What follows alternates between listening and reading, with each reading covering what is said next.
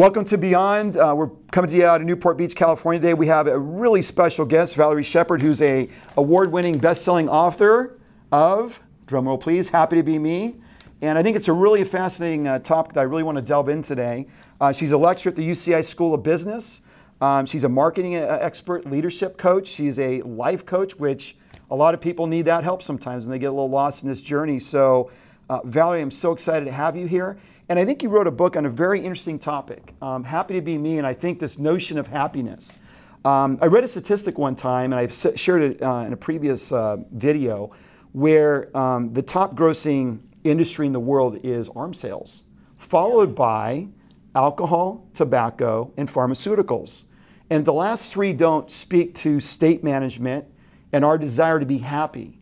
And when there's a disconnect in our life, we go to things that we think will make us happy or at least eradicate the pain. So, um, one of the things I, you know, I'm fascinated by the title of your book because happiness truly is a universal desire, right? And you mentioned that in your book. It's my understanding, my experience, all the research that I did.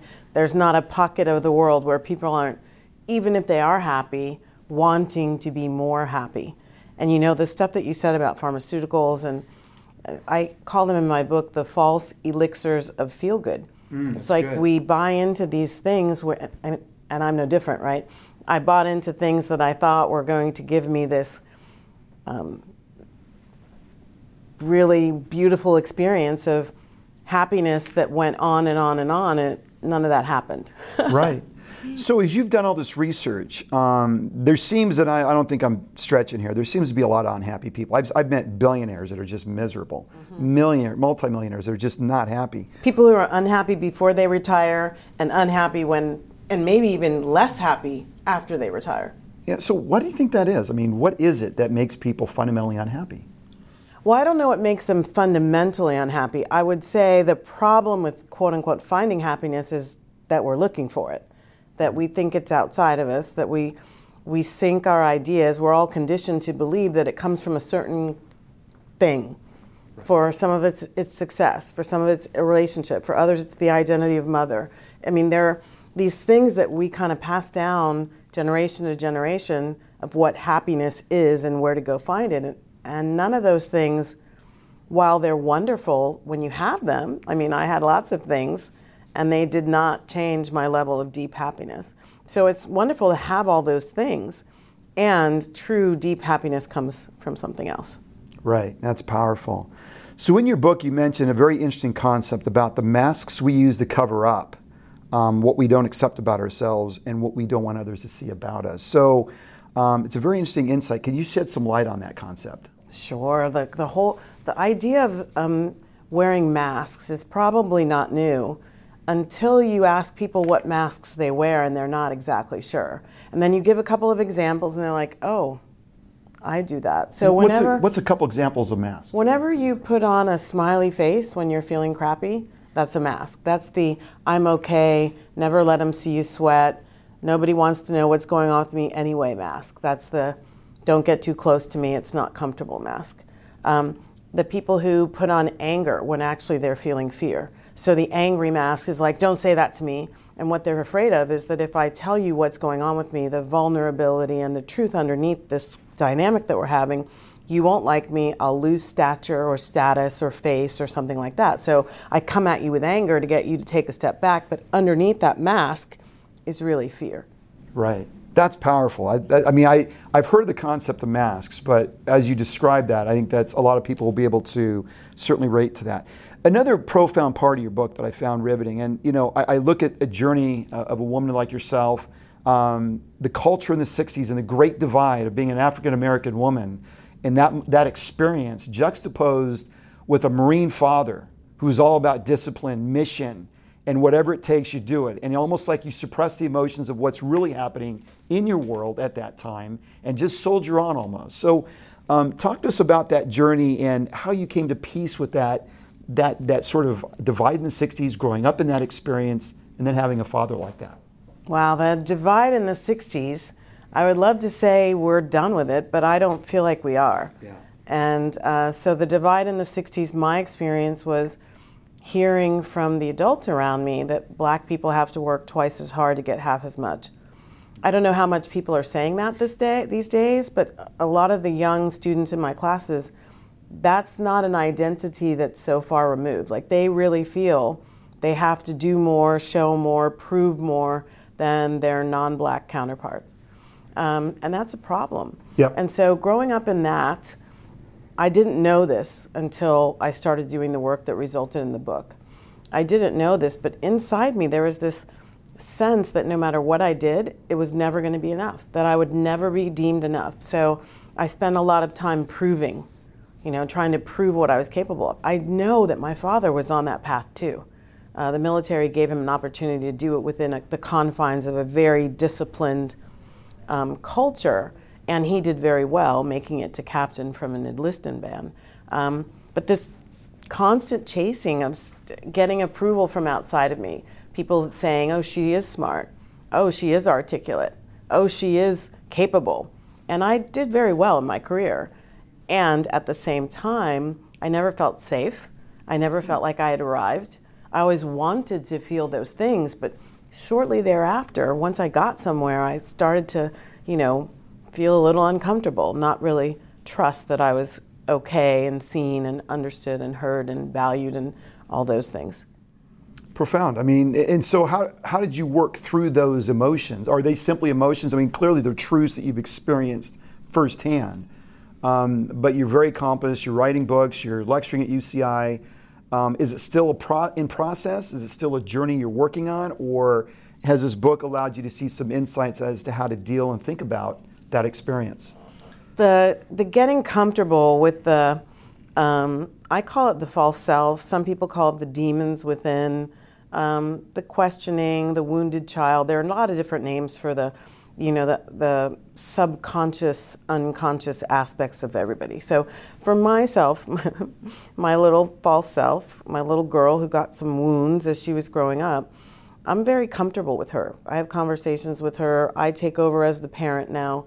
So on the journey that I'm on, I'm beyond, um, you know, the first step in my four step process is to wake up wake up to what's going on, wake up and see yourself, wake up in self awareness. So, my wake up was to see that some of the stories I had in my mind that made me the victim of somebody else being the villain mm-hmm. were created when I was young and in, a, in dynamics that are not really true this moment. There are some dynamics in this, you know, in the current day right. that still need to be dealt with, but they're not the ones that created this identity of not being enough. And so, what I've had to do is make peace with that forgive the dynamic, forgive myself for how I misinterpreted, forgive the other person for whatever they did. For, like it's a lot of forgiveness work, mm-hmm. a lot of going deeply into it and understanding where did this come from, and then releasing it and spiraling up, as I say. Go deeper into yourself and spiral higher into your consciousness. And I say in the dedication of the book, that's the only way I know to have lasting happiness is to raise your consciousness. That's profound. It's almost like it's like we give things meaning and I say, why do we give it that meaning? The emotion we get from something, we give something a certain meaning to it. Somebody offended us, somebody said the wrong thing. Who says it means that? Right. At any level. That's so, our perception, our interpretation. Right. That's how we are receiving it. Someone else could receive the same words with the same facial expression, with the same energy, and get something completely different. Completely. And it's it's based on us and our history and our wounding and our conditioning, our patterns of response and behavior and interpretation. All of that is underneath every single interaction. That's so true. So you mentioned the four steps, you mentioned the first one. What were the other three? Because that was also interesting in your book. So the first step is wake up to the truth of who you are. You're more than a human being. You've got divinity within you. Anchor in that, and you'll go a different place. Step two is once you accept that, you have to shake up and release everything that doesn't align with that. So it's like if I see myself as this magnificent being, um, image and likeness, m- many of the major spiritual and religious traditions talk about that fragment, that we are fragments of the divine. Mm-hmm. So, how could I then also see myself as not enough, not mm-hmm. lovable, mm-hmm. not special, not worthy? It's incongruent. It's incongruent. Right. So, having to understand okay, so that doesn't work. So, how do I let that go so I can rise in, even more into that awakening? And then step three is now that you've done those two and you understand that, make up a new story of you in your life, not just your life, but who am I going to be in my life? How am I going to be Valerie? How do I show up? How do I show compassion for myself and others? What am I here for? What's my purpose beyond this idea of success? Like, is there something that's wanting to come into the world through me and only through me? Mm-hmm. And then step four is take up the reins and go live it. And that's how do you, on a day by day, moment by moment basis, actually be that. Like, that's where the rubber meets the road. It's not about head knowledge. It's not my book is not about read it and then move on.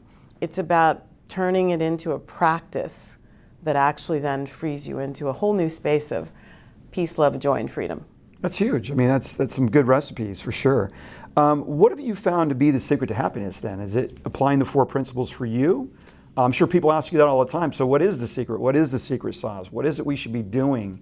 So, it sounds like apply the principles and and put it into everyday practice, or is it is that too simplified? Uh, it is simple, isn't it? Sometimes we try to make things simple things really hard. Right. Sometimes that's because we feel better about ourselves when we overcome big challenges, like walking to school two miles uphill both way, right? Like we do that because we want to feel better about ourselves. But what if it is really easy and really simple, and you don't need to struggle to find happiness? So the, the key in my mind is this thing I call self awareness, self acceptance, and self love. That's the centerpiece of the work that I do. Understanding what makes me tick, that it's more than I like Rocky Road ice cream and I love sushi. It's got to go deeper than that. Where did I learn ideas about myself? How do I bring those to the fore? What happens when I feel vulnerable or scared? What happens when I feel threatened? That's about me. That's coming from inside of me and understanding that. And the self acceptance piece is, it is. So resisting it doesn't change it. Right.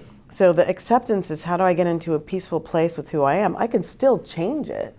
I can get into a peaceful place with what I don't like about the world and still work to change it.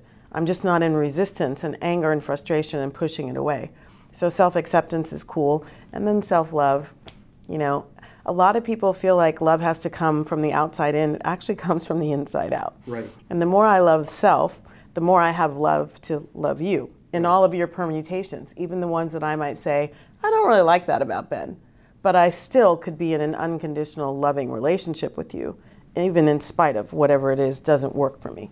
And in today's world, that's saying something because the unconditional part is really lacking it's really uh, in today's to culture. It it seems like to me. It's really hard. So you, you had something that was also very um, poignant for me in the book that I think is true that I think the audience would really appreciate hearing. So many of the emotions people have are anchored in an experience they've, they've gone through, right? Um, how, is it, how important is it to reject the thoughts and beliefs of others in the process of experiencing more happiness? Absolutely penultimate. It's absolutely critical to be able to fly your own path to, to decide that I don't care what. I have this conversation with my mom because she'll tell me, she says things like, well, they say. And I'm like, who cares what they say? Who are they anyway? I mean, and I work at a Research One institution down the road a piece called University of California, Irvine. So definitely data is important and knowing the bell curve and they say is important in some, in some things. But when it comes to you and your life and what's going to really create that connection to happiness that's within you, you kind of have to be willing to go it alone. And you have to be willing to withstand the naysayers who all say, Why are you doing that? Why are you doing that? Why don't you want this? I do this. You have to be willing to go, okay. Uh, a, a colleague of mine once told me about a hand in the sand. And he said, You know, you reach down in the sand and you're looking for those beautiful shells, and some of the sand falls through your fingers and some of it's left in the palm. And you, that's what you get to do. People bring you ideas and they think of them all as grains of sand, and then pick the ones you want to keep in your palm, like a precious shell. Those are the ones you keep and you act on and you grow with until they're not anymore. Right. And then you let those go. And so it's not that the people are wrong or they don't love you or they don't know what they're talking about. It's just that you're making a conscious decision that what they're offering you isn't working for you at this moment in time. Could someday, but maybe not right now. You know what's really interesting is in our society, I think control and influence is celebrated. If you want to be the man or the woman, you want to be successful, it's about control, influence over everybody else. And it runs really counter to what you're saying, but what you're saying really will bring a lot more peace. So it's almost like our culture is conditioned to a very unhealthy approach to people as we live in this very materialistic culture, it's about control, dominance, success, win, all that stuff. And yet there's so many people that have zero peace and are fully self-medicated on any number of things. Maybe that's an opportunity to stop and say, wait a minute, pump the brakes. Uh, maybe there's a better way of looking at things. Uh, back after this message from our sponsor. Serenitex is focused on eliminating the biggest challenge to migraine management, namely the subjective diagnosis of migraines and standard migraine drug therapy that results in undesirable effects and unproven results. Healthcare and lost productivity costs from migraines is $78 billion a year, and employers lose 113 million lost workdays from migraines. But did you know that more than 95% of those with chronic migraines have never sought help, received a diagnosis, or been treated? Serenitex has discovered a patentable technology solution for the non invasive detection and screening of migraines. We've tested our approach on actual migraine patients, and it works. To learn more, visit Serenitex.com. Welcome back. So, as you wrote this book, and again, I want to show everybody the title, the, the cover. Amazing book, and you've already heard that she really has some very powerful, profound insights. What is the biggest lesson you've learned in writing this book? You're going to be surprised. The biggest lesson I learned in writing the book is there's no way to write a book. Hmm, interesting. And so the reason I say that as one of the biggest lessons is because people are absolutely adamant for a lot of things they don't know how to do that there is a one way to do them, including be happy, including fall in love, including find the right the right career path or, or to know what their purpose is. And there's not. And when we go into spaces like this where we're actually being called into our highest self and the freedom to create, like really creatively envision and bring forth into this world something through us, it's really important that we not get caught up in there's a way to do it. And I was with this book, and there are a couple times when I put it down, I was like, and I literally said these words What am I doing this for? I don't know how to write a book. And then I would start to hear a little kind of nudge inside me saying, Keep going. Hmm. So I'd write some more. I don't know how to write a book. I would hear, Keep going. And then eventually I learned it's not about knowing how to do it. It's just about trusting the instinct to do it and then flowing with that. It's like being in the flow of that and letting go of these preconceived notions that I had, which were also a little bit tied to the wounding of not being enough, mm-hmm. not being worthy, who wants to listen to me, what do I have to share. So some of that was dancing in the whole idea of my preconceived notions about being an author. You know, it's amazing. There's so many people out there that have these preconceived notions. I'm not enough. I'm not smart enough. Who am I to do anything? And yet, that's a lot of that's fear based, right? Um, but if they could just release that and let that just go and not worry about the judgment of if it's successful or not. Because if it benefits one person, I would argue it's worth doing. Exactly. Right? It doesn't. Sometimes it's worth doing because it's coming through you. Right. It's worth doing because it's a way for you to acknowledge to yourself this message came through me. If nobody ever buys it, it's it's for you to be fully actualized, fully realized, fully expressed yeah. as you. Because there's so many people bottled up with not able to reveal. You know, the funny thing about corporate America, and I always go back to corporate America, it's designed to keep people in a box. They can't say certain things. It's got to be the company mantra. It's got to be a certain way. And there's so many people living quiet lives of desperation saying, yeah, but this is really me but I can't express really me.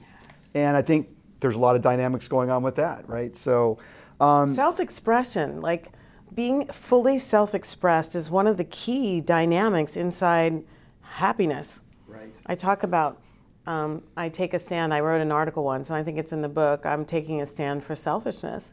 And people get really freaked out, especially my young millennial and Gen Z students. They're like, oh my God, how can I like that's narcissism and all this stuff. And then I explain to them I'm talking about a healthy, responsible sort of selfishness, which means I make my life about me. Mm-hmm. I don't make your life about me. I don't try to make you focus on me, but I do make decisions with me at the forefront, first and foremost. And that's part of step three. Right. Like, how am I going to be different in my life? How am I going to make me important in my life so that my life matters at least to me? I'm just, I'm so impressed with your self actualization, your ability to reflect in very challenging situations and come out so amazing in your perspective, in your heart, in your mind. Um, so, as I think about your journey, there's got to be one or two people that really had a big impact or influenced your journey. If so, who, who would they? Who would that one or two be? Mm, there's so many people who've left really indelible marks on me. Obviously, my parents and my father with the Marine Corps and um, the culture of of never giving up. Uh, there's some real beauty inside that that kept me going with the book, keeps me going with the stuff going on since the stroke and mm-hmm. all of that. So that's really powerful. One of my first mentors was uh, Dr. John Kappas, the late Dr. John Kappas. He started the Hypnosis and Motivation Institute up in LA. And he, the, this quote is actually in the book, um, where he talks about um, ignoring appearances, be unmoved by appearances, and therefore appearances move, which basically is saying maybe everything that you see is not all there is to see, and to stay in peace and acceptance even while stuff is unfolding, and then what you're seeing will actually move into a vibration that's maybe in alignment with you better.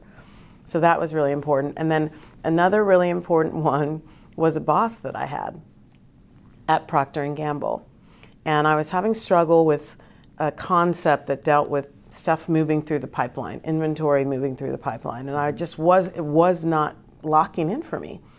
And I went into his office. I was very afraid of letting him know that I didn't know how to do this thing for the spreadsheet. And he got up from behind his desk, went over to his round table, and he has these things called fireballs those cinnamon jawbreaker handies. I hate those things. but he always had a big jar full of them, and he dumped them on a table. And he very, um, I say lovingly, it was just, it was like, it felt like doting. He carefully moved the fireballs through different parts of the pipeline to show me how the inventory would move through the pipeline. And I've always remembered that as um, a demonstration of what servant leadership looks like. Mm. And what I don't know that I always, um, well, I know for a fact, I don't always live up to the standard that he established in me mm-hmm. of um, being so kind and so gentle with somebody who's saying, I have no idea how to do this. Um, I can sometimes be a little aggressive or I get that military energy in me, sure. but, but that is a standard that I try to live up to when I'm, especially when I'm coaching and, and working with my students. That is powerful. Thank you. That's uh, amazing. So, what are one or two pearls of wisdom that you would share with the audience? You say, do these one or two things. You could really transform your personal and professional life. So, I'm a big Albert Einstein fan. And um, one of his quotes is something like this um, The intuitive mind is a sacred gift, the conscious mind is its faithful servant we have created a society that worships the servant and has forgotten the gift. Mm.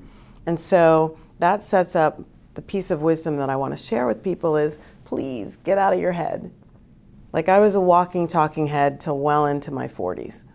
And just highly analytical, which I love about me, highly quantitative. I needed that as a vice president all through my career. Right. I love that about me Yet I was disconnected from some other important aspects of the self. The physical body sends us messages all the time.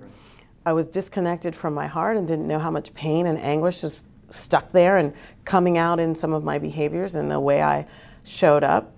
And so I, I suggest to everybody quiet the head, get into the heart, learn that you are more than your intellect and your knowledge and your ability and your skills and your talent and your influence. And there's some other parts of you that you might want to get into contact with. Meditation is my favorite way to do that quieting. Mm-hmm. Um, I think yoga and other practices that get you embodied. I did Korean style of yoga called Dahn Yoga that helped me to get more embodied and get connected to the, the physicality of me, and I think that's really important. And then the last piece of the last piece of advice I would say is play more. Play more. I'm a certified laughter yoga instructor. I got that certification on purpose because when I went and did laughter yoga, it just brought so much fun and it also moves energy. I was going to say laughter yoga seems like an oxymoron because when I've done yoga, I'm not laughing. That's all I'm saying, but that's awesome. yeah, it's not the same as the asanas um, in yoga where you're holding a position, but it is really beautiful form of um, moving inner energy. Laughter mm. has been studied for decades as being a healing modality. And so when you can get into play and laughter, not only are you moving energy that may be stuck and is not serving you, but you're also sort of oxygenating the brain. And so you're freeing up this powerful super processor that you have to even notice little changes that might come up with the new solution that you haven't been able to figure out. What's the next chapter of your book? What's the thing that would really help your teenager? Like play really frees us up and livens us, it changes routine. It's a really powerful way for us to evolve. Yeah, I think when people are super wound up and super tight, they're not very effective. I know I'm not, but if you can relax, I used to fly planes right out here. Um, when I was a student pilot, and I remember when I was relaxed and having a good time, everything flowed, and when I didn't, everything was a pucker factor. Everything like, and that's not the way you want to approach life. Is there anything you want to tell the audience that we haven't covered? Um, I think the most important thing for the audience is to remember that there is happiness inside every single moment. It's not a matter of going and finding it, it's a matter of being awake and noticing what's already here. And to the extent that we can notice what's already here, we set fertile ground within our vibrational field to receive even more. So start where you are, Arthur Ashe. Start where you are, use what you have, do what you can. So start right now what's going on that you can be happy about? What can you bring great gratitude to in this very moment? That's huge. Thank you so much. Where can they learn more about you? Where could they go? They can go to my website. The website for the book is called happytobeme.net. You'll find some videos there. You can order the book there at a discount versus the Amazon price. My retreats and stuff are there. And there's a contact me. And you can also look me up on LinkedIn, Valerie R. Sheppard. Well, all I can say as well, because you had so much wisdom that we could literally be here for two hours unpacking. Um, Have me back, Ben. Yeah, I'll come back and we'll talk some more. I, I, it's profound, and you mentioned the stroke, and yet look at your, your radiance, look at your perspective. Nothing's held you back, um, and nothing's, uh, you know, is, is uh, I, think, I think Albert Einstein said one time, he goes, God doesn't roll dice. I think God is providential and the God within us. So thank you so much. Hallelujah. Amen to that. That's it from Beyond. Wardrobe today provided by John Varvatos, South Coast Plaza. Look for Jose. Uh, as always, you can find Beyond Ben Bobo on the internet, of course. Um, LinkedIn. You can find us on YouTube, uh, Facebook, Instagram, all the usual suspects. And remember, until next time, becoming is better than being.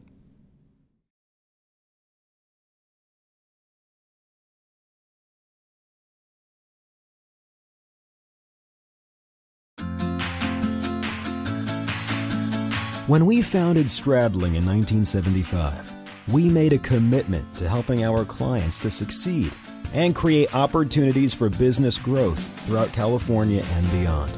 Our people share cutting edge focus in guiding the critical transactions and disputes of our clients.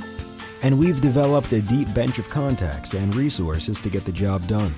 As trusted advisors to technology, life science, software, and medical device companies. We've invested in building our expertise, developing the best of legal talent, and the readiness to serve the business community. From our commitment to our clients to our deep involvement in the communities we serve, we understand our job is your success.